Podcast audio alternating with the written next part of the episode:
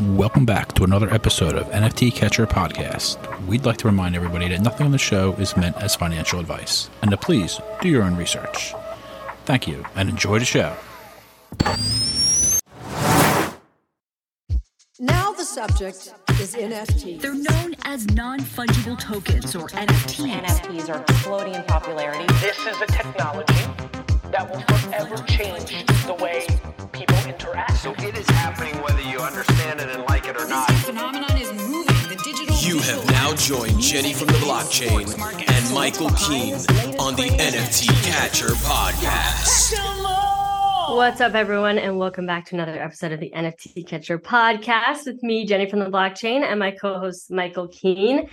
Today's interview, we have special guest Ledger joining us, who is the co host of the Up Only podcast and uh, founder of Flip.xyz. Ledger, welcome to the show. Hey, thanks for having me. I appreciate it. Yes. Um, oh my gosh, I'm so excited to bring you on because I'm a huge fan of Up Only. I feel like everybody listening to this has probably heard of Up Only. It's one of the most popular crypto podcasts and also YouTube shows. Um, and you guys actually even interviewed Vitalik Buterin, uh, the founder of the creator of uh, Ethereum, which is like so insane. And I definitely want to find out more about that. Like, how was that for you? But also, Michael, what's up? How are you doing? I'm great. I'm great. It's, it's- I'm excited for this interview. I actually watched when Flip. It was only a couple weeks ago, a few weeks ago that you guys launched, right? The fantasy game. Yeah, I I wanted to get it in for whatever reason, time wise. I didn't like. I think I even signed up, but I didn't start Still playing. can. But it's still okay. Good. Nice. I, I was on the site today and I saw somebody made like 90 ETH in their in their flips. Pretty Yeah. wild. Yeah, people. I mean, they say NFTs have been down only, but you know, a lot of people in profit in the game. So yeah, it's, no it's doubt. been interesting. Yeah.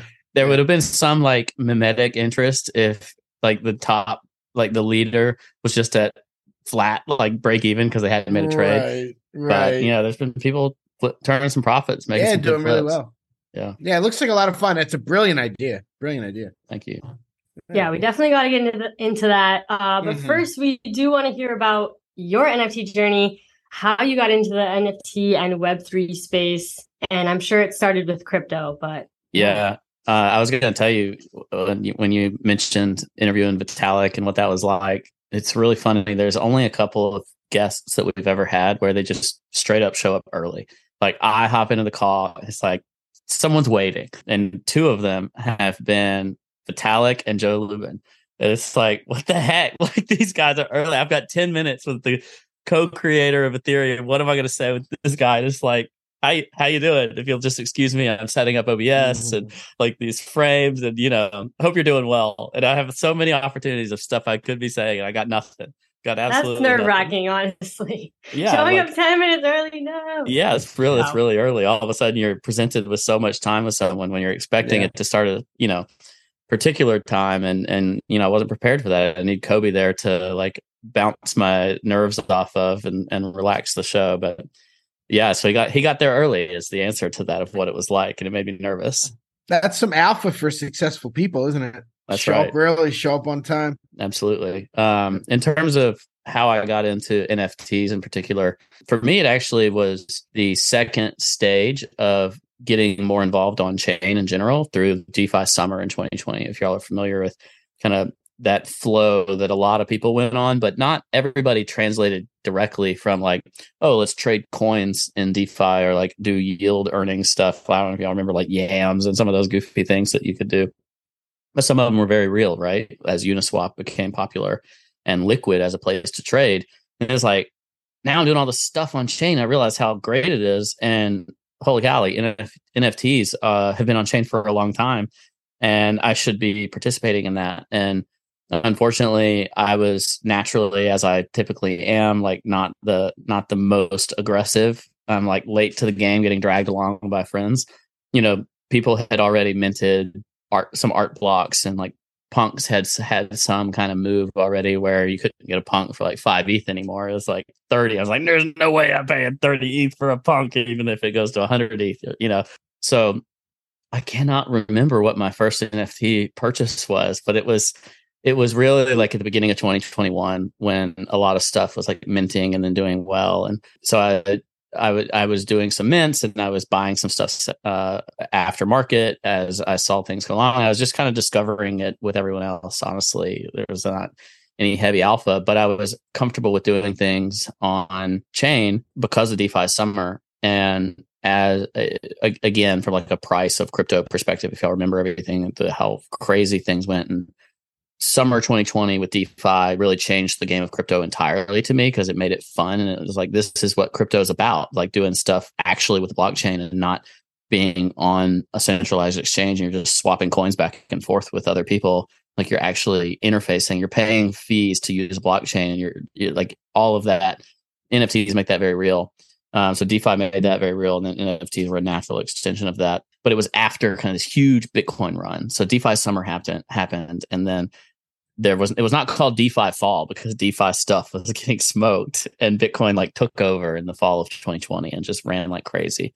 And I had this high conviction that all those Bitcoin profits were going to flow into altcoins, NFTs, literally anything else in the beginning of the year. And that's what happened in, in January and February. That's when NFTs really, really exploded alongside other altcoins and stuff. So yeah, I just got it and started started trading NFTs early 2021, and it was a lot of fun. And uh, of course, I hadn't even started Flip at that time. I was just playing and getting to know things, and really enjoyed it. Uh, one of the things that really stuck out to me was ENS. Like that was definitely a clear one to me. Like the you know, I come from the web space, so it's uh, domain names, but for ETH addresses, this has been needed forever. Like this makes total sense. So I bought a bunch of ENS now it's like, oh yeah, you know, you're not in the 10k club. What's wrong with you? And it's like, man, I didn't. Who would have thought like i am going to number myself? Oh, you're you know zero seven one dot. Okay, okay. Tell us your flex. What's your ENS? Come on. Uh, so my my public one is just uh, ledger um, oh, you're okay. So you got a bunch of yeah, yeah. I okay, got some. Okay. I got some not doc stuff that's pretty good, like dictionary words, or brands, those kinds of things, and we can talk about those offline. hey. You know, like I, I, I was trying to debate at the time. You know, you're buying something off the Dutch auction after it expires. I did that some, and uh, or just like finding a dictionary word or three or four letter word, and you're like, yeah, should I do this? And um, the answer was yes, you should do that. But what you should really do is just register all these stupid numbers. And Bob Laxative, I don't know if y'all know him. He's kind of an OG, but he's also just this crazy person. Bought tons and tons of numbers, and he was telling the in the internet on on Twitter like buy three, four, five digit numbers, whatever you can get, and gobbled them all up. And I was like, this is insane. Like this makes no sense. So I don't. I am not in the 10k club. I'm not in the 100k club. Got nothing. And I'm like, this is ridiculous. Like I got some freaking awesome like Grail you know ENS addresses, but none of them fit these categories that everybody has created the liquidity around, and liquidity is a big deal with NFTs. So I'm like, oh well, you know, I'm I'm in it for the names, you know. so I uh, so I really like ENS. I really like some of the communities that exist. I got involved with like fluffs. People troll me on and up only. Cobie trolls me all the time about Fluff World. But I was like, hey, this has original audio. They're 3D. They have motion to them. Like there's these scene swaps. There's all this cool stuff that they built in from the very beginning. I'm like, you love or hate the bunnies. Like that's not really the point to me. It's kind of all this other stuff they created that other communities were like, oh yeah, we're gonna like evolve and do these things, create these like interactive experiences with NFTs and mutations with NFTs. And they did that like from day one. I thought that was really neat. So that's why I got, um, you know, I, I minted some and then I bought some. Um, and, and it was a great one. And I, I love that one because people also trolled me for it constantly. It's like, you can never be more sure of a winner than when everyone else hates it. you know? I literally, I was like, so my boyfriend also really likes the Up Only podcast, and I was like, "What should I ask him?" And he's like, "Ask him about Fluff World." And I was yeah. like, why? Why? He's like, just do it. And lo and behold, you mentioned it. Yeah. Yeah. I mean, it was a it was a good one. There was also um I mean there's tons of stuff that we could talk back through in terms of random collections, but there's I mean, there's a lot of stuff that I would also just I never want to look back at how much I paid for. Let's put it that way. I bought by the time I got into art blocks, I bought the Pico top. Pico top. Like of art blocks? Yeah, of, of, art, of, of art blocks. Wait, which, were you which? were you buying like chromie squiggles and? No, I didn't. I didn't commit. My my chromie squiggles did all right. Like, yeah, I mean, okay. chromie squiggles has been kind of like what ten to fifteen ETH for for a long time. Has, yeah, yeah, so I think I bought a couple, and they were both in that like uh, ten to twelve ETH type of range. So they're all right as long as I don't look them in dollars. Um, and then No, one that I definitely remember I got wrecked on was Ecumenopolis, which is uh Art Block's playground, which is not curated. At that time, curated stuff was going bananas. And I was like, these Ecumenopolis are awesome. They look like cities, um, but made out of, you know, like pretty colors. So it's got um it's got some uh, nice nice vibes about it. Uh and I I really liked the art of them. And I was like, I had just sold my um my honorary Bored Ape. I had an honorary Bored Ape, which Wait, what you did? Yeah, yeah. So keyboard keyboard monkey hates me for this. Like he he always gave me a hard time 'cause he's like, you don't do anything with NFTs, and they just You don't deserve this. yeah, basically, he's like, you don't deserve this. And so Kevin Rose had reached out to me before Moonbirds. And he reached out to me and was like, Hey, would you be interested in selling me your honorary ape? And I was like, Yeah, I mean, I, uh, uh, yeah. like, yeah. Yeah, well, it No. depends on the price, right? Yeah. yeah. So, well, uh, there was another guy who was not, he wasn't like flipping them. He wasn't putting them back for sale. It was somebody with some really old ETH and a whole lot of it, like thousands and thousands of ETH, who was buying some of the honorary apes for, you know, like high, uh, high amounts of ETH, like, I don't know, 75 to 100 something ETH. So I had actually reached out to that person and was like, you know, if you're still interested, I would offer mine, but just to you. I didn't want like a fan of Up Only to go buy my honorary ape for like a hundred. Why not? I don't know. It's just like I mean, there's Okay. one that you give. Wait, wait, wait. So, so like- Kevin Rose comes to you and he's like, "Yo, can I buy your ape?" And you're like, "Wait a minute, let me get to this other guy that has been buying a no, lot." I didn't even pitch him a side, anything like that. I was like, well, Okay. I offered it to this dude, so I'll, I mean, I'd have, I'd be happy. You know what you're doing. Like, I'll, I'll offer it to you for the same price. And he's like, yep, that's fine. And he, uh, so he bought it for, I think it was 111 ETH. Which one Uh, is What your the which one is yours? Oh, it's yeah, the one. yours? It's got like the Solana background and like the glowing L for led, like ledger status. If you, most people don't even remember, like my I had a logo for like ledger status. It wasn't supposed to be my name. It was supposed to be a brand. Um, so it's got an L on it. It's got like this purple sun in the background. on Michael, the find it for us. Got it. I got it. Yeah. Yeah, What got it, number? what it. number is it? Number Like, thirty-one. There you go. So it's like one of the most traded honorary apes now because I sold it to Kevin Rose for 111 ETH. He, I, it turned out I did not recognize this when he announced that he bought it. It was like his first ape, and he was Mm. like, "I just, I thought it'd be really cool to buy an honorary from somebody that was deep into the community." I was like, "Whoa, I'm like not deep into the ape community. They just made these for people that had a Twitter following or a podcast, whatever, whatever." Get you know, gave them the reasoning for for creating the honoraries. Yeah. And so he had this kind of fundamental misunderstanding that I didn't really realize until it was done. But one of the things I told him I would do was I would take the the ETH from it and like go ape like ape into some other stuff, basically. Like I just like ro- pay it forward in the NFT space.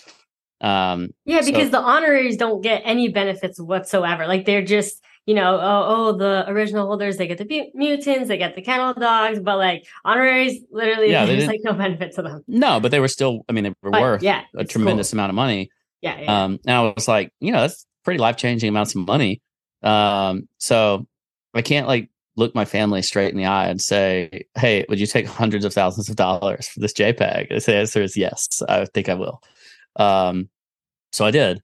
And but my response to that, because I told him I would, was to basically reinvest it. And I reinvested it into the top of our blocks.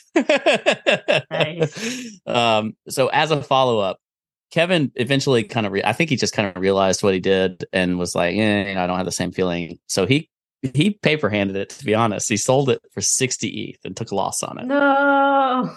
And the, and that was that was like when the- you know I guess apes had dumped or something. And so he he sold it for sixty ETH. The dude that bought it from him turned around and sold it again for two hundred ETH.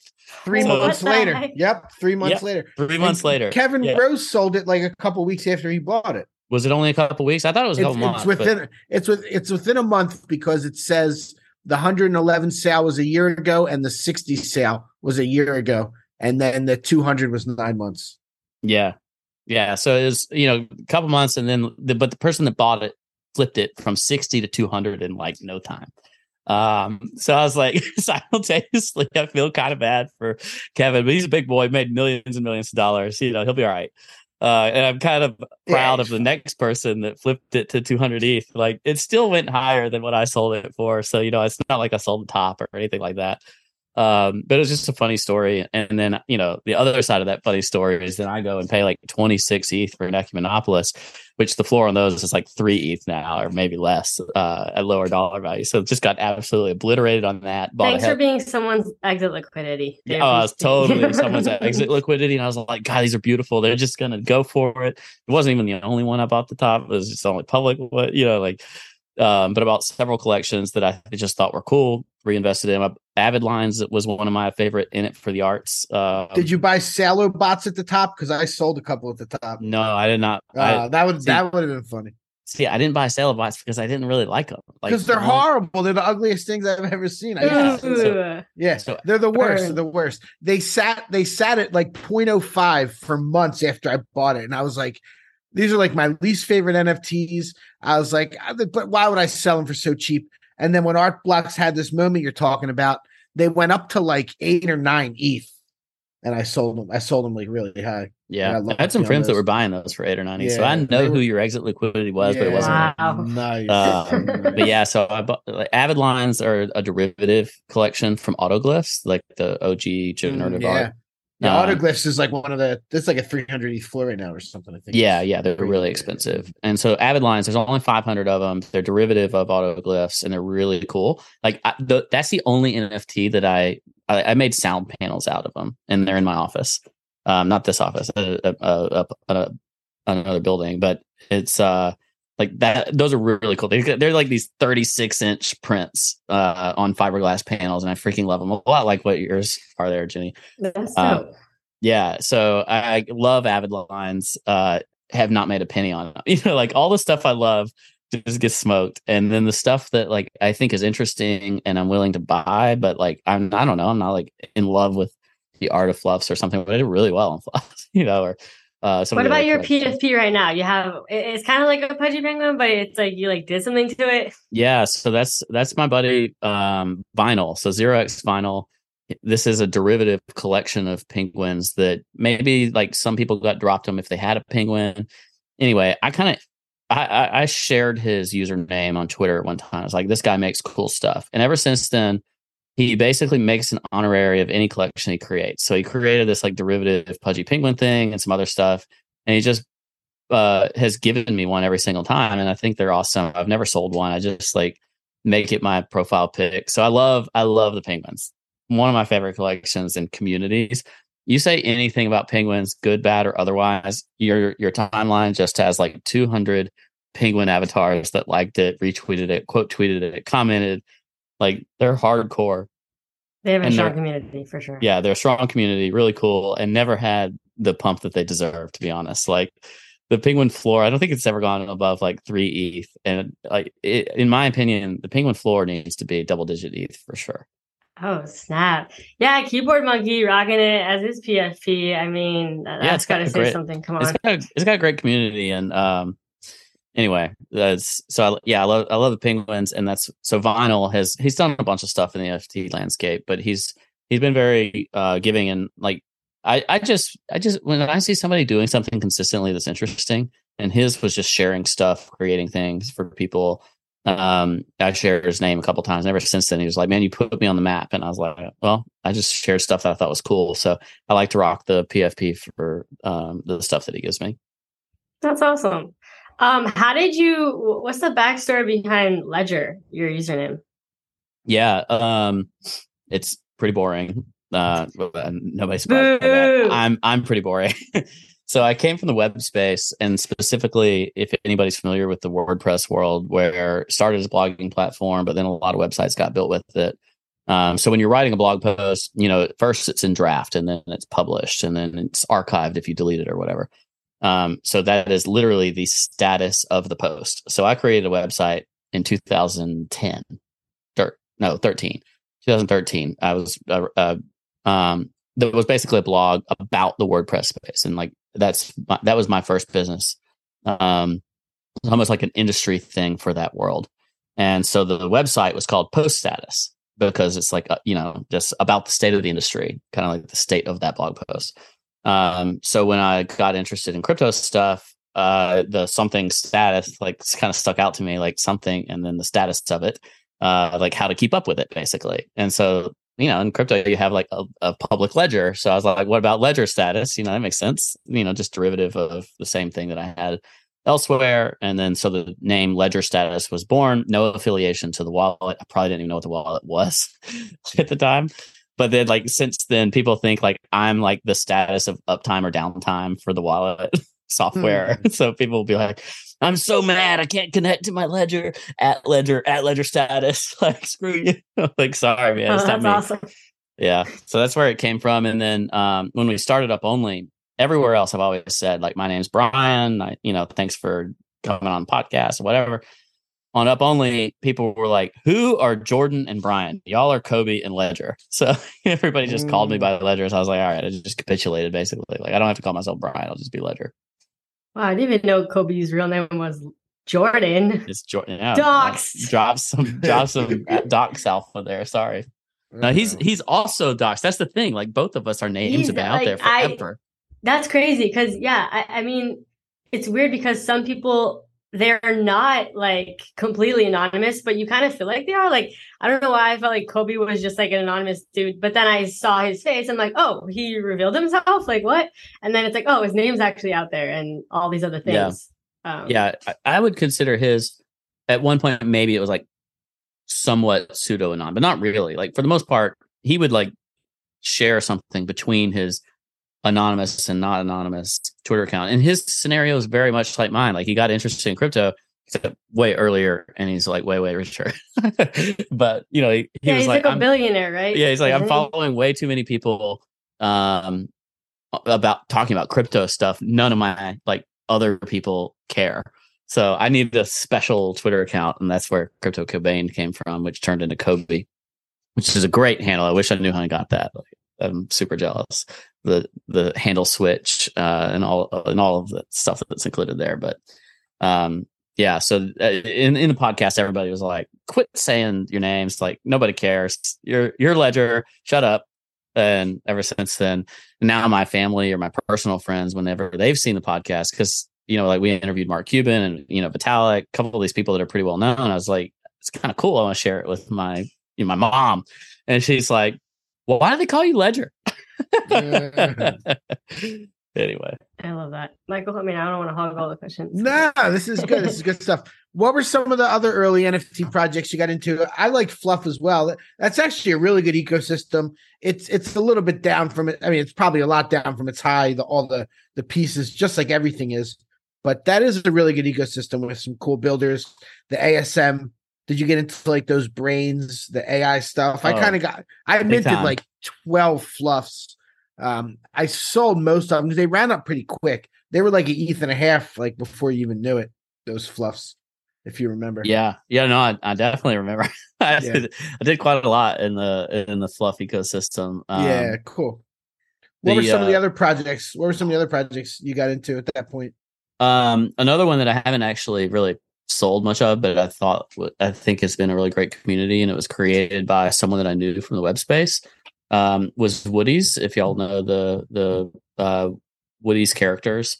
Somebody um, mentioned that just recently. Woody, the only thing I know about them is they had a bunch of billboards at NFT NYC and like those oh, trucks really? driving around. Yeah, and that was like kind of like a red flag. I didn't really look into them, but a couple people have mentioned that project. Uh, it's been around for a long time, so I don't know yeah. what their billboards would have been about. But yeah, they've just recently created like this. They spent like half a million dollars or something on this uh, short film thing. Um, so I think they really went about it the right way and um, mm-hmm. have appreciated that. But like I mentioned with Avid Lines, uh, another art blocks that I really like too. Uh, one are the chimeras. If y'all are familiar with those, they're like these rotating flowers. Um, another Renascitas Mesquitas. I don't know if I'm pronouncing mm. that right. Um, that are are really nice. Oh, I got a bunch of Wassies. If you know Loomdart, uh, Loomdart's project. What's this? What's the story behind that? I feel like those are like behind a Wassie in general, or yeah, yeah. So Wassies in general was like some derivative character that Inverse Bra and others just helped uh helped create. I don't really know what you would qualify it as, but it's kind of become the crypto mascot Um, and this is one of the things that's really interesting between the crypto space and the NFT space, where there's some crypto native stuff that like your your people that came in just with NFTs that never really connected with, right? Like the people that basically went insane um, after the 2017 cycle and then the slowness and craziness of 2018 2019 2020 and like everything finally recovers new people come in and they all get make a bunch of money on nfts or whatever. And some of those older folks like didn't get it didn't connect. But some of them did. The ones that did they like brought the crypto memes from the previous bear markets and stuff. All the memes are made in the bear market you know? And then they like pull them into nfts when they get interested in nfts so i think that's the best way to describe kind of the wassie culture and stuff. I've got some little plushies in a different room of Wassies that are really fun. Yeah, um, uh, yeah, I, I noticed it. It definitely seems like a crypto Twitter thing, and and even um like ZachXBT like rocking one as his PFP, and it's like I don't know, but but I've never seen like the collection on OpenSea or anything. Like, is it actually NFTs or just like pictures that people are like just? Uh, yeah, yeah. It's, it, no, it's actually okay. It's oh. actually NFTs. There's a Wassie collection um, I need to um, find this Wassie collection. Yeah, uh, Michael, you got me looking at a couple some of my graveyard stuff too, man. Like monster blocks, I thought were cool. Those were a uh, I don't even know what you call them. Um, kind of like a, a stacking thing. Um, generative masks were really cool. Um, all these were zero polymorphs. I feel like if you didn't mint polymorphs and get smoked on those, then you're, uh, you know, it's not quite real. Um, let me find. it's funny how many, like, how many do well versus you just still have them. yeah. But there's been, you know, there's been several several collections, but I I didn't try to spread out too too much. I did finally get a Chromie Squiggle. Loved loved having the Chromie Squiggle. Oh, Cryptoadz! I love Cryptoadz. Okay. Um, I've got I'm Cryptoadz uh, five two three three. Cute little mm. lime green guy guy with a purple hat. Um, Hopefully, you didn't buy the top of that one. I probably did. I don't know. Uh, I'm almost certain I did. Yeah, like says six point nine. nah, not quite the top. Then. Not, not quite, quite the, top. top. It's no. uh now it's one point eight. So oops. Yeah. Let's see. They got Moon- up to like fi- they got up to like fifteen. Sometimes I'm like totally unplugged so mm. I was like, when Moonbird's Oddities came out, one, I bought one because I thought they were kind of cool. I was like, these look a lot yeah. like Cryptoadz. And then it turns out, oh, it's the same guy, same artist. Yeah, exactly. They, like funny, collabed, right? and I didn't even that, know. Like that happened with Jennifer on the podcast. She was like, it looks kind of like Cryptoadz. And I was yeah. like, it's Gremplin. Yeah, I'm like blissfully unaware sometimes. Yeah. Um, but yeah, I mean, there's sometimes I'll dabble, but the, what we've talked about already are probably the ones where I really got deep. Mm-hmm oh, you know, Rings Genesis is one that I really like for the art. Again, like not worth anything, but uh the art is cool. You're all familiar with that story? Say it oh. again. Which one? Rings Genesis. It's like ringers out of art blocks. Uh they look they no, have a I'm not really familiar. Okay, so there was this whole story, the Rings Genesis, uh, I think it's Nick Kruger, uh yep. or Kruger. Yeah. Um he the guy that created ringers was actually inspired like if you look on instagram and all this kind of stuff by the person who created rings genesis. Mm. but um the ringers guy created nfts of his like kind of algo and whatever that became ringers you know the famous ones with all the black and the yellow and the red. Um but rings genesis are much more unique per item and they're the same aesthetic appeal and it's actually a little more uh it's a little older as an art form in terms of you know somebody that was experimenting with generative art pre the NFT version of it. So I, I picked up a Rings Genesis and quite like it, but again, like this has nothing to do with the financial stuff. These are not wise financial decisions. They're they're just there. Um, you can check out several collections at Ledger Status in terms of stuff I've picked up. Some of them are literally like no names, and some of them are, are more public. And then, um, you know, some of that stuff's just straight up like things people send me. Um, Ghostly Ghosts, I don't know if y'all know that, kind of launched as a, a multi chain NFT. I thought they were really cute. Um, and I'm sure they've done right. But yeah, I mean, there's a handful. The the Ecumenopolis that I own now is different than the one that I got wrecked on. Um, sold that for a tax loss harvest. Shout out to tax loss harvests. Um, and then I turned around and bought one that was a little more rare and a little more interesting. So it's got kind of this night sky vibe. So Ecumenopolis number six twelve, if you check that one out, is mine. And that's like, you know, you're part of the community. That's my watch background. so it's like, yeah. So it's definitely one where I I, I like the art. But honestly, it, it it's hard for me to just just dig into a whole ton of them. I've gotten to know more of the communities since we did flip. Um, I, like the, I think the Anatos community is really interesting. Uh, they've partnered with us on some of the fantasy stuff. Yeah, let's talk about Flip Yeah. for a Oh, second. oh, hold on a second. Hold on a second. There's Oh, one. okay, There's okay. one. Uh, I really like Azukis. Our whole team likes Azukis. I really, don't even why? Well, what's your take on the whole Zagabond thing? I don't even know. Like I think it's all it's all mayhem. It's just like I Yeah. like we don't know their team or anything like that. But when we do when we build stuff internally, a lot of times we'll like use Azuki's as a sample collection. And I think they just have a really cool aesthetic appeal. And I, I Oh, own a really couple. Go yeah, I own a couple of Azuki's. I'm sure they're down horrendously. I don't know. It's just oh, you're making me feel sad about my investment. They just here. they just announced today that they're um they're doing some type of like they're auctioning off like nine like golden skateboards that'll come with like a physical or whatever. I don't Oh, know. really? And, and they're like 45 pounds each. I don't know, they're like super heavy and everything. wow. Um The yeah, floor's I still mean, 12 ETH. I mean, that's not so bad, but they got to like Yeah. 30 or something. Yeah. Um, I didn't buy any in that territory. I'm like, I'm I'm I'm um down in USD, if you will. Like I'm kind of I'm probably break even in ETH, um, but you know that's that's kind of across the spectrum.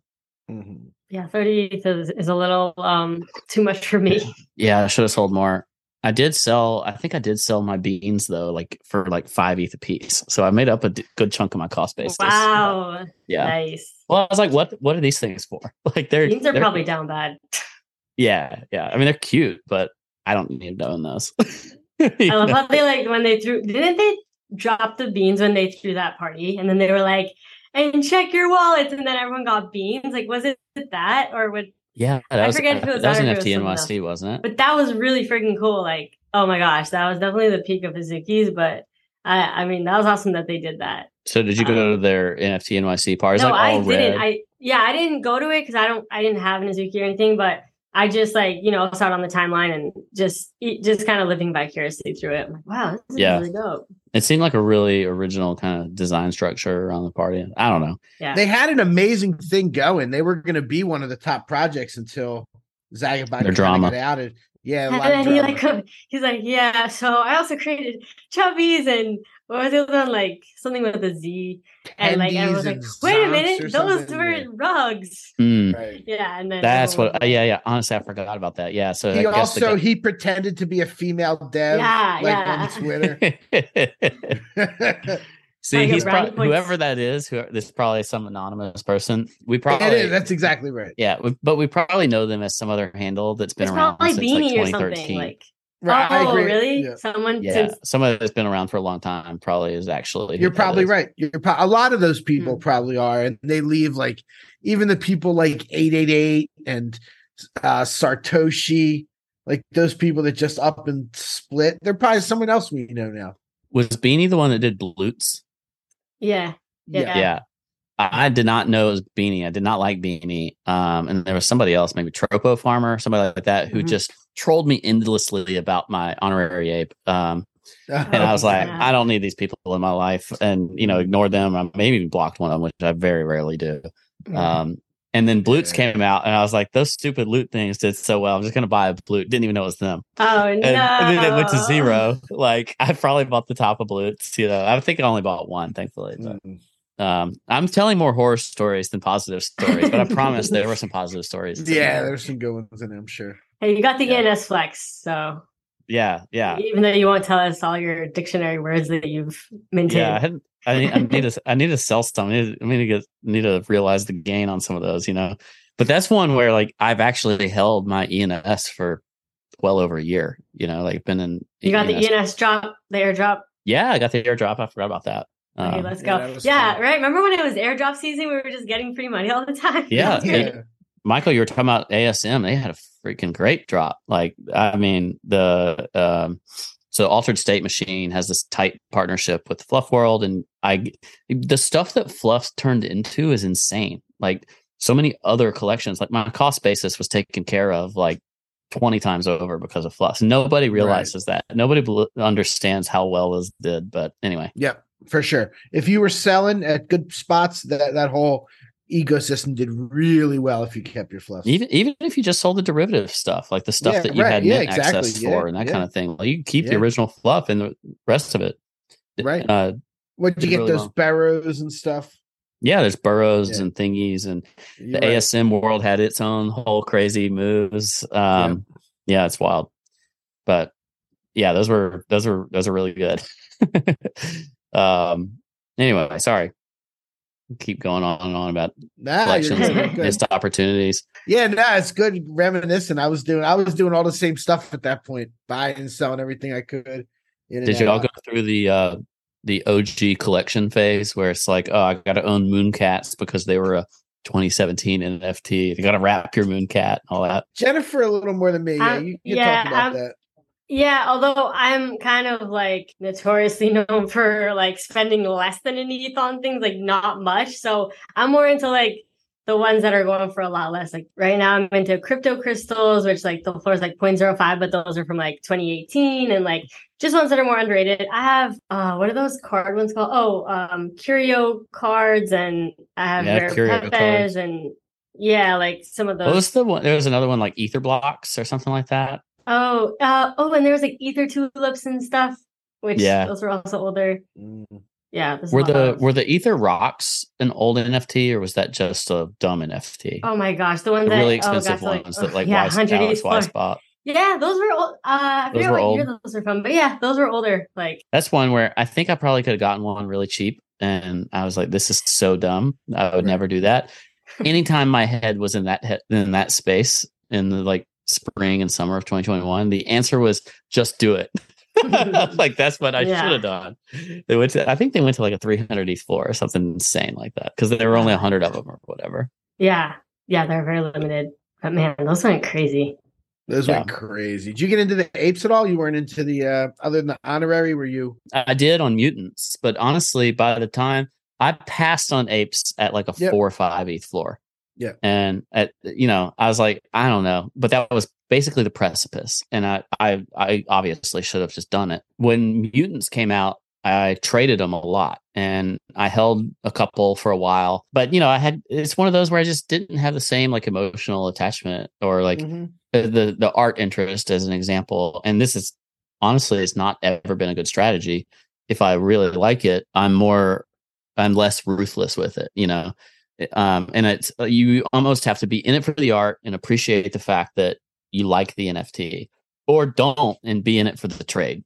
the The happy blend has only happened well for me a couple of times. You know, like the the fluff space or the penguins, like those those are an example. And that's why I like talking about them because it's not like they've been detrimental financial decisions, but they've also been like worked out okay from a financial perspective. But if you're honestly, you, you have to approach it ahead of time. Like, am I okay being in this for the art? Or am I okay just being in this for the trade? I'm not going to participate in the community or any of those things. And obviously, like the communities don't really value people that just come in and like, you know, do nothing but trade their stuff. Um, and when we present information on Flip about that, like we try to show more things that are not just price. Like we acknowledge price, whereas I think OpenSea, for example, really tries to de-emphasize price sometimes, um, and you know some other sites as well. And we try to talk about price, but kind of in context of the collection versus just like I only want to see data. Don't care anything about what the art is or what the community is or what the related collections are. I don't care anything else. Just show me the data, and you know, I think that's a little less fun. Yeah. So what's the fantasy, the NFT? I mean, we talked about it a little bit. Michael kind of Yeah, was sorry. saying he's checking it out. Um, but yeah, tell us about the N- NFT fantasy um, thing that you guys are doing. Yeah, so we we did the the fantasy flip thing mostly because we wanted to give people that they just hadn't had like we started people with a 100 ETH budget as an example. So it works a lot like fantasy sports, but you're just paper trading with a 100 ETH and it gives you the opportunity to buy stuff that you probably don't have the opportunity to buy in real life. You know, like, hey, I want an Azuki, it's 11 ETH, you know, like are you going to go drop like $12,000 on an NFT? Maybe not. Uh, but in this, you could buy like several of them and still have some room left, you know, and, and you can actually feel what it's like to sweep a collection.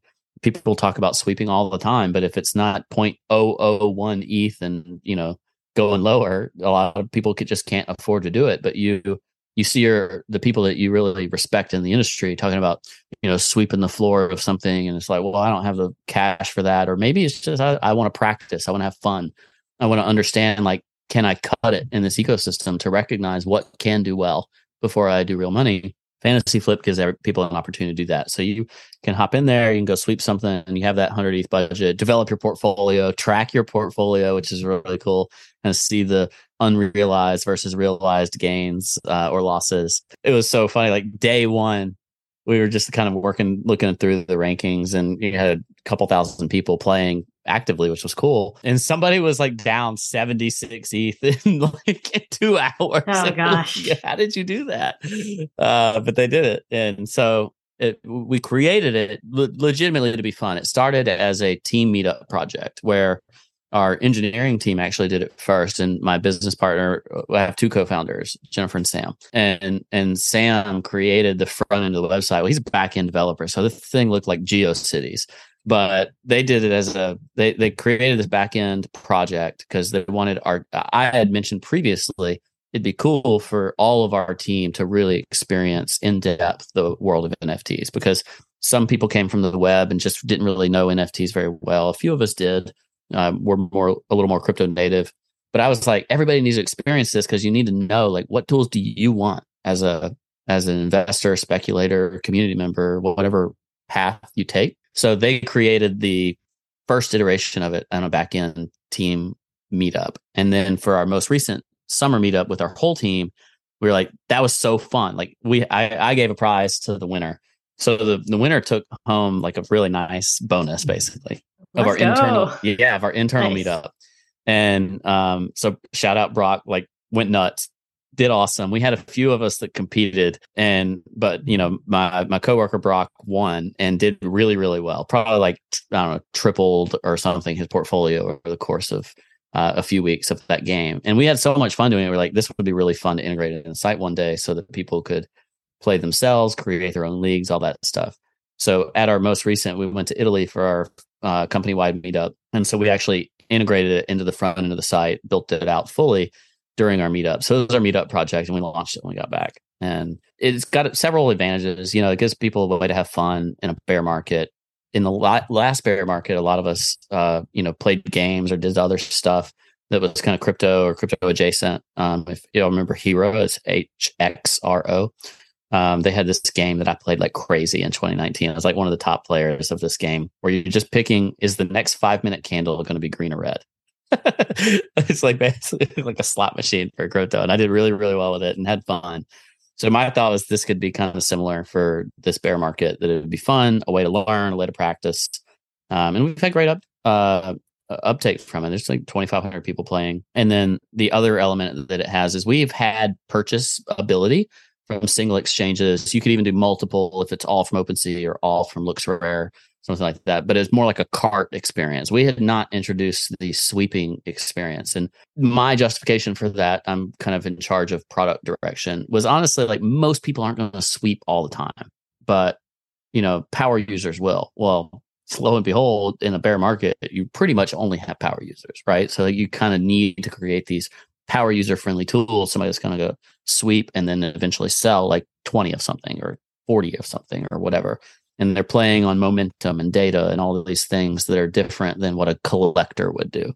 Whereas initially I was trying to say, well, we want to make it possible for a collector to buy, collect, track their portfolio, kind of be this all in one solution for NFTs, where previously you were trying to sell somebody that says, Hey, how do I get started? And you're like, collect eight platforms and tools, pull them all together, and maybe it'll work.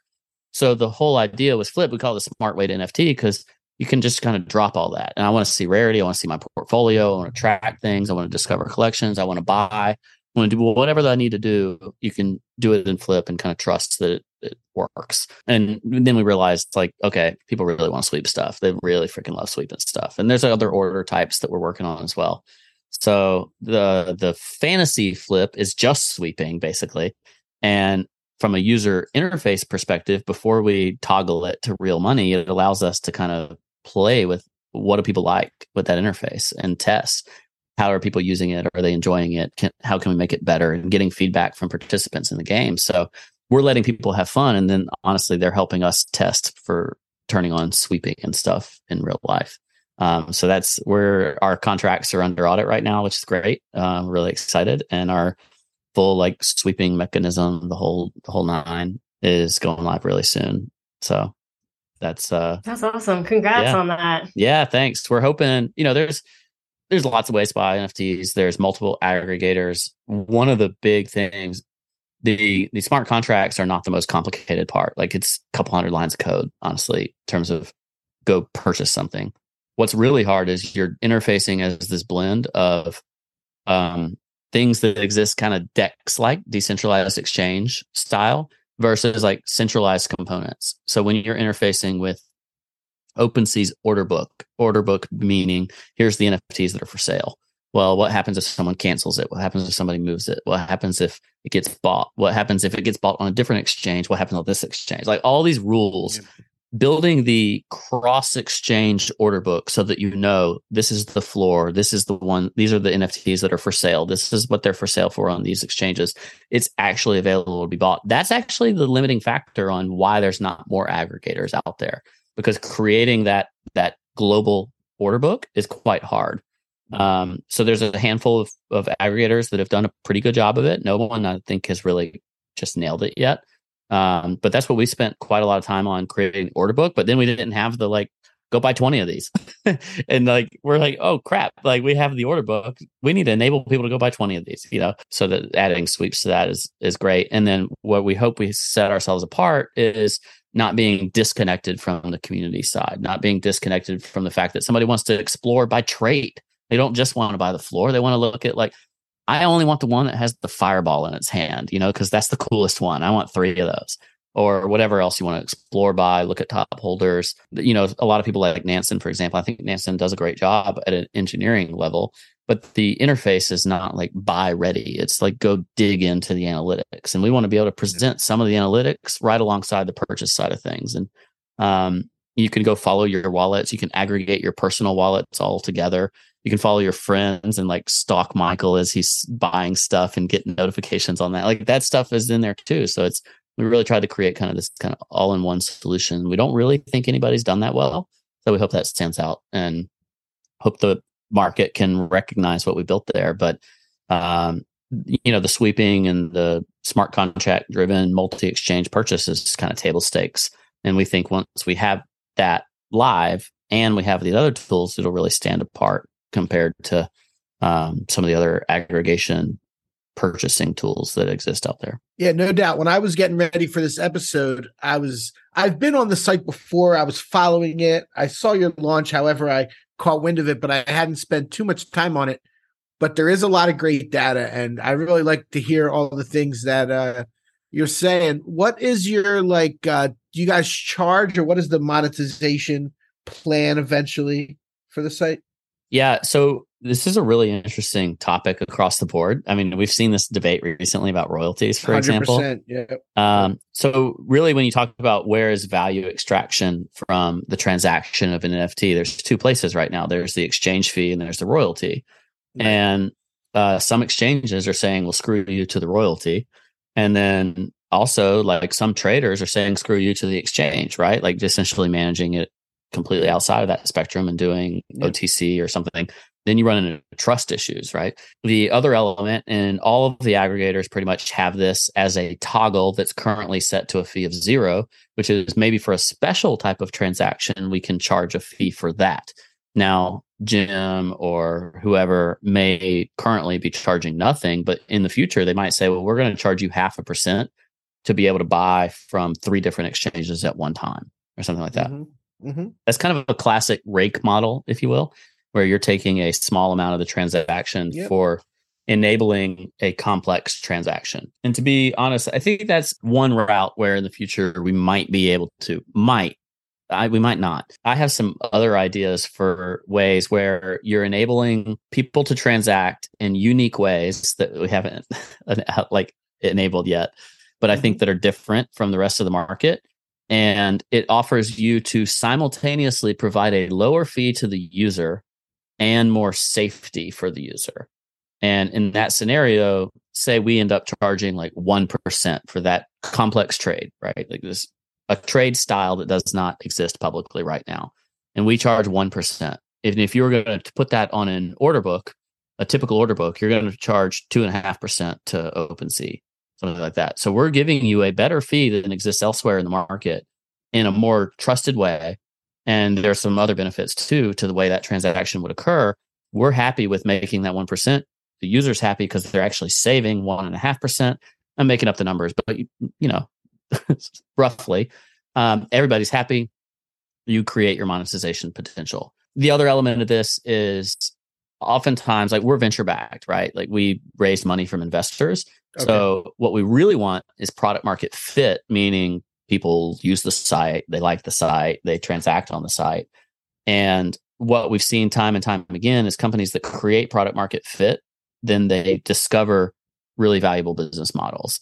Mm-hmm. Um, and you know, I'll say we're we're 50 minutes into the show, so one of the things the rest of the NFT business community has done pretty poorly is they're like, well, you can use this, but you know what? It costs 0.05 ETH per month or something like that. And they're yep. sacrificing usage of their product that might be decent, not sure, not subscribing.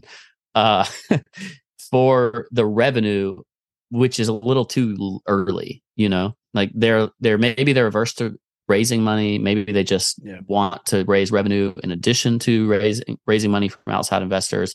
And we basically just took the stance of like, hey, we'll sell equity to outside investors so that we can keep this product free, be as awesome as possible. And then we will find like mm-hmm. appropriate business models as we reach product market fit. And that's the bet that any startup makes when they're raising money and seeking to earn revenue. Google did not make money for a long time, and now they are a trillion dollar company. Amazon did not make profit. They made money, but they did not make profit for a long time. Uh, and now they're a trillion dollar company. And, um, you know, you kind of look across the spectrum. Instagram was mocked for being acquired for a billion dollars. And now it's the saving grace of Facebook because Facebook mm-hmm. acquired it for a billion dollars, it's worth hundreds of billions in revenue.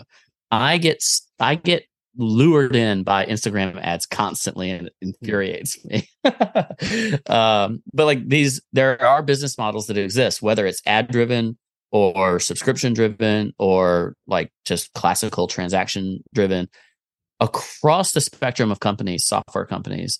And I think the same thing will happen in NFTs, but so many companies are really, really short sighted of how are we going to make payroll three months from now versus, you know what? We have great partners that are willing to give us money and then we're going to go find product market fit and we're going to over time find obvious ways that are win-win for both user and marketplace to you know take the next the right next steps and we're seeing meltdowns across the board. Like there are collections that relied on their 5% rake from that transaction because they don't have other forms of utility and revenue generation. For sure. And as volume has dried up, they're freaking out because they got no money yeah. coming in. Yep. Um, and we're seeing exchanges looking at this and like, oh, we'll be fine with our two and a half percent fees. And they're not like the exchange fees are going to go down. That is a natural thing. I said this I quote tweeted it very recently, but like a year, year and a half ago, I was like, this round trip execution fee is insane for NFTs. Like this really needs to be sub 3% in my opinion for this to make any sense for a user to actually buy and sell NFTs. And the more yeah. liquid the collection is, the less the fee needs to be. Now, if you're trading Rembrandts, then sure, charge a 10% fee, but you're Christie's and stuff, and you're providing marketing and all kinds of additional services for promoting an auction in the if you're if you're trading a Rembrandt. If you're trading a concert ticket, the fee should be low. The fee should be really low. And that's like NFT should be disrupting the crap out of Ticketmaster and all those types of things where the fees are high and they're super liquid. Like we should be trading concert tickets on Flip. Like that makes a lot more sense yeah, to me. Sure does. Than I was a, I was a ticket broker for 17 years. Nice for NFTs. Yep. So yeah, add up those fees, man. There's like yeah. rakes left and right. So yeah. I think the thing all... is the thing is with Ticketmaster they own all the venues too, so it's, it's kind of hard to you know. Yeah, but I think there's a ton of really interesting disruption opportunities in the real world where you've got this Yeah. like digital physical blend and you're treating the NFT as a a title or a deed or a receipt, which is actually what's in the spec for 721s. It's a deed. It's a title. It's a it's a right to something. And as we start to do that with NFTs in the future, I think that'll be really cool in terms of what that does to um, liquidity for for in real life stuff or experiences or whatever. And that's where a lot of the utility people are trying to create. It's like, oh, well, it's the experience of being able to go to the Azuki party in New York. It's the experience of being able to have access to this movie we made or game that we made or whatever. Yeah, that that's pretty much the only reason I have my doodle. I'm like, I just want to go to the events. You know, Yeah. it's all about the utility. That's a great um, that's a great me. doodle by the way. Thank you. I actually um traded with Poopy Cat uh back when these were the floor. I know such a weird name though. I, to love say I Poopy love Cat like man. It's like you just say I um, traded with Poopy Cat. casual. That's I totally traded normal. with Poopy Cat like yeah, and nobody bats bats an eye. Um, but yeah, back when the floor was one ETH, which uh the NFTs I traded him, it didn't exactly age well for him, but he's fine. Yeah. Uh, is that your is that an Avastar as well that you have? Yes, it is. It's a replicant. Nice. Uh, I've got some Avastars. They've not done well. They're we cool just though. had Jimmy on, um, which was cool. But I know the Avastars, it's it sucks how they Ahead of their you know they never really they were ahead of their they- yeah, time. totally, totally. Yeah. Yeah. But okay, so we are kind of coming to a close here. I I am curious on your thoughts on what's next in I guess the web 3 space cuz you know, is it NFTs? Is it something else like I don't know, what's next for the the decentralized world Yeah. in your in your opinion? Okay. So at times over the last year, I've mocked the we are early people because at the there's this like real adoption versus speculation gap, right? And we, the speculation got well ahead of the real adoption. So we are early for real adoption. We were not early for speculation, of course. Like we saw the prices uh, start to normalize quite a bit. I think we're going to see more real adoption where the speculation is like people are just like, nah, you're not going to make any money on that. you know, like the, the speculation, there's disbelief from the speculative side of things. But people are like, I do see the advantage of using an NFT to solve this problem that I have in my industry. Now, we've seen product market fit from an art perspective, especially digital art, generative art, things where the digital component was really important. What I think we'll see transition is two directions, right? One where there's not a in real life component. So the the digital first component is still what's real. So people have naturally pointed towards music as an example of that. But some unregulated industry of digital stuff is what I would say. That could be in-game items. It could be a community like Kickstarter style funding, like community centric fundraising. Really interesting one. Those that's the digital side of things. The the other side is what I get made fun of for using this word, but phygital, right? Like the physical with a digital representation of the ownership. Well, it's not like that's uncommon. I go to any e-commerce store and I get a receipt emailed to me that's like, "Oh yeah, you bought these boots," you know, and it's a Yep. digital receipt. Well, Yep. I want the freaking NFT telling me I bought those boots because guess what? I want to flex my boot brand on my friends, and these are these are the real like uh, what's a famous boot, brand? Frye, right? All, like Frye boots. These are the real Frye boots, and I've got receipts. Um, and that receipt can be a piece of art as well. They can Yeah, make it whatever that- they can represent it however they want. that's a really interesting like community development component of it. Um, Totally. I think points programs, as boring as it sounds, it's a huge industry, right? Like points programs are gigantic. Uh, they should probably all run off NFTs and the liquidity component of if I could trade in my Marriott points for Delta points, like Sky Miles, you know, like that's a neat component and make that a, a more public market. That's really interesting. I think um, this is where it gets really far out on the curve, but look at the corporate side of things. And I think things like I, I used this example recently, maybe on up only, definitely at a uh, in real life event that I, I did with my brother, which was fleet management as NFTs. I know that sounds ridiculous, but like you own a thousand trucks in your company. You're a utility company. How do you track all this details? All these details. Well, the year is metadata. The mileage is metadata. And essentially the truck has the all the stuff that's associated with it. And then you're creating this capacity to both both value the current value of your inventory of your fleet and the liquidity even of it. Like you could say, hey, I have 20 trucks over here that meet X criteria, and we're going to go auction them off. And you just know because there's this uh, record in an NFT of what exists on your physical truck, and there's like a whole protocol behind that. And the the the liquidity management of your fleet is recorded in NFTs. These are things that are very possible. And I feel like if you're doing the whole like corporate blockchain development thing, that's what you should be really studying is how can it make things better in that regard. Now, will that hit the like, you know, the speculative NFT side of things? No, but is there a real role for the way NFTs and blockchain work together there and some wins for, you know, blockchain blockchain protocols? Absolutely.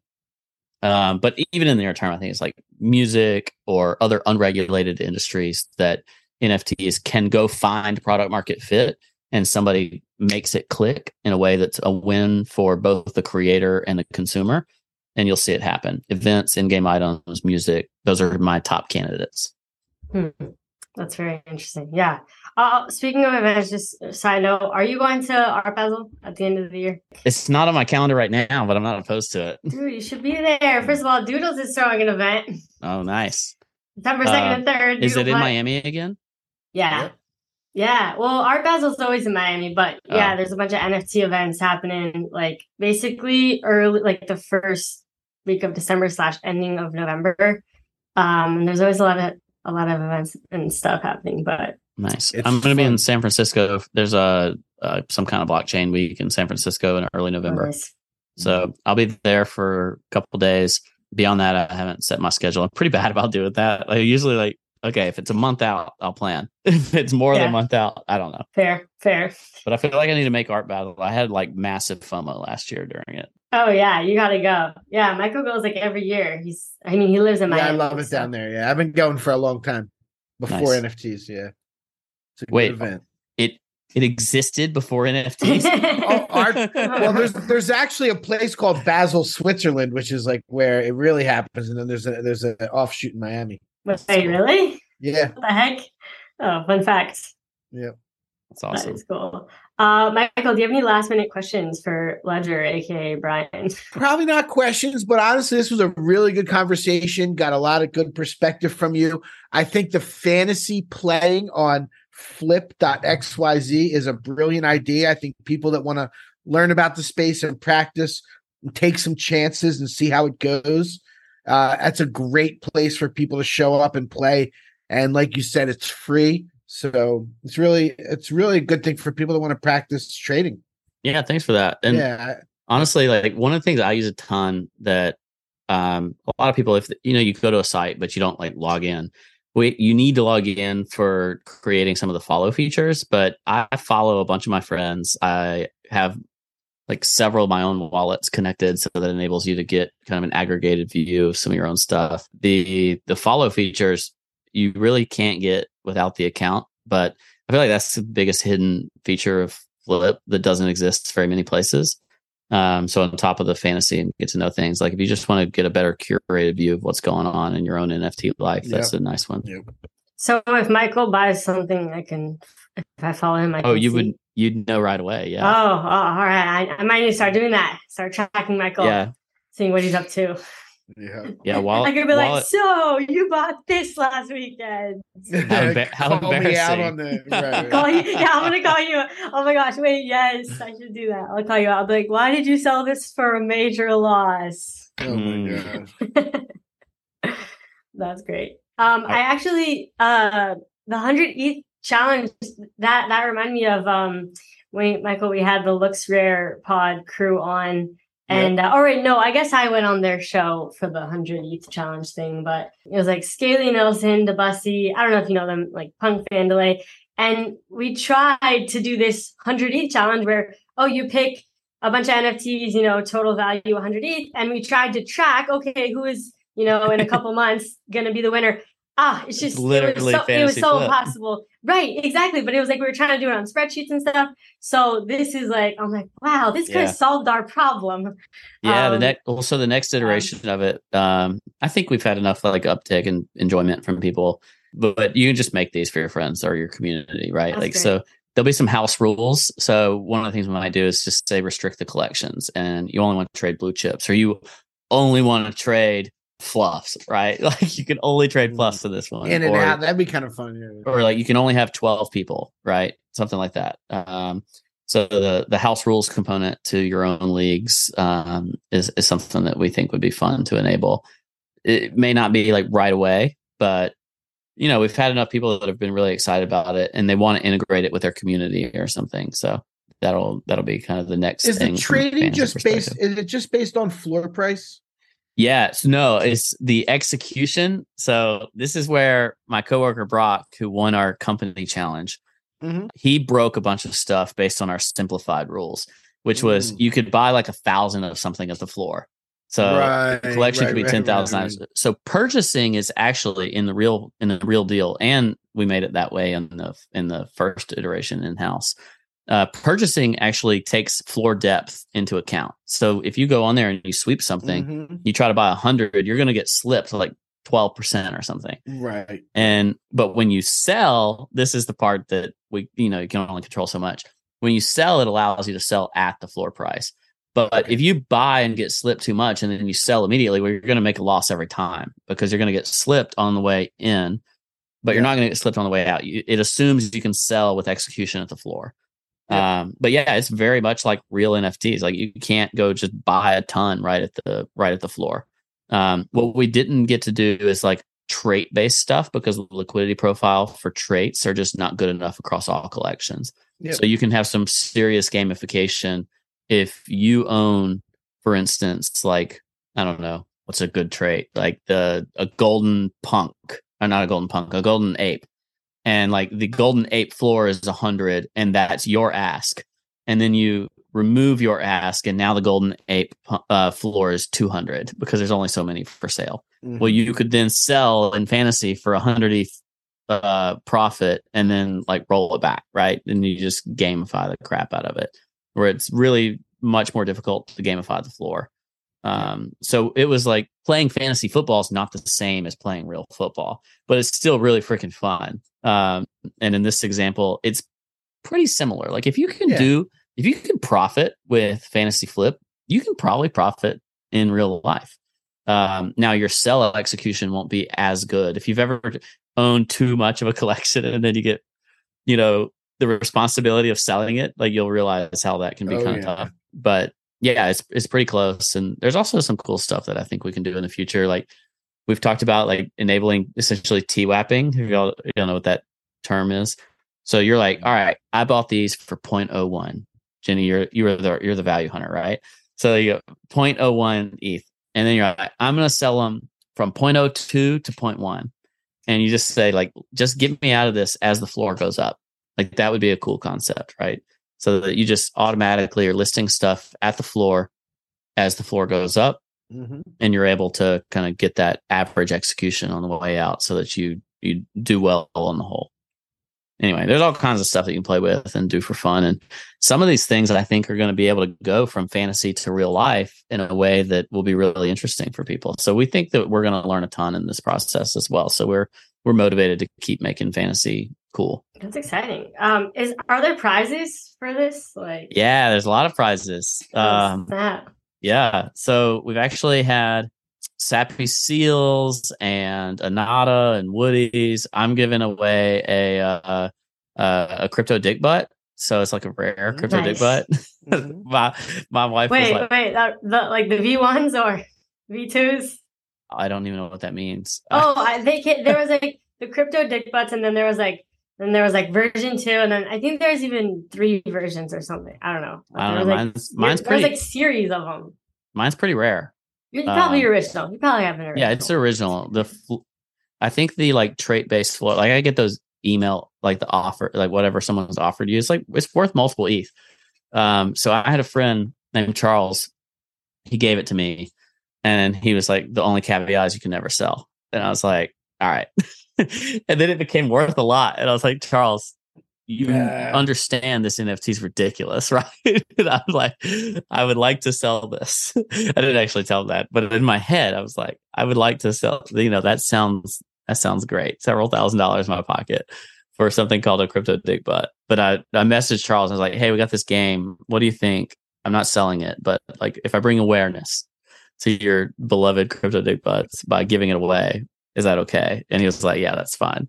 So I'm giving away, I'm giving away one of those. And then we also have um, like Zero X Coffee, if you're familiar with them, they're giving away uh, coffee to winners. And you can win per week, and then you can also win win a cumulative. So I think the prizes to winners are like several thousand dollars um, if you take if you take the cake. So um, yeah, we're excited. Not bad. Yeah, Nice. Cool. All right. Well, any anything else you wanna you wanna say before we wrap this up, Ledger? No, I've chilled like crazy. I really Okay. appreciate y'all.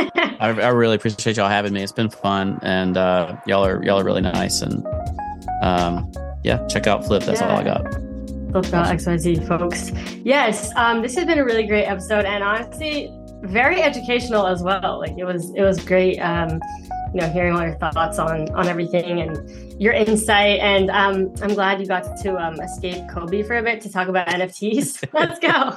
Uh, but yes, thank you everyone for listening to the pod. Hopefully, you enjoyed this episode, and we'll catch you on the next one. Peace.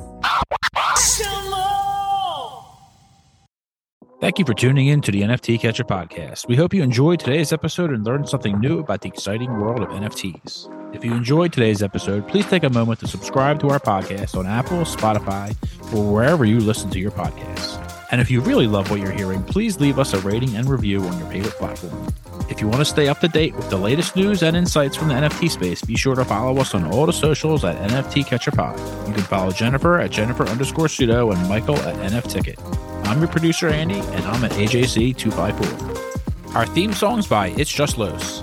We always appreciate your feedback and support, which helps us reach more people and bring you informative and engaging content about NFTs. We look forward to bringing you more great NFT content in future episodes. Thanks for listening. Peace.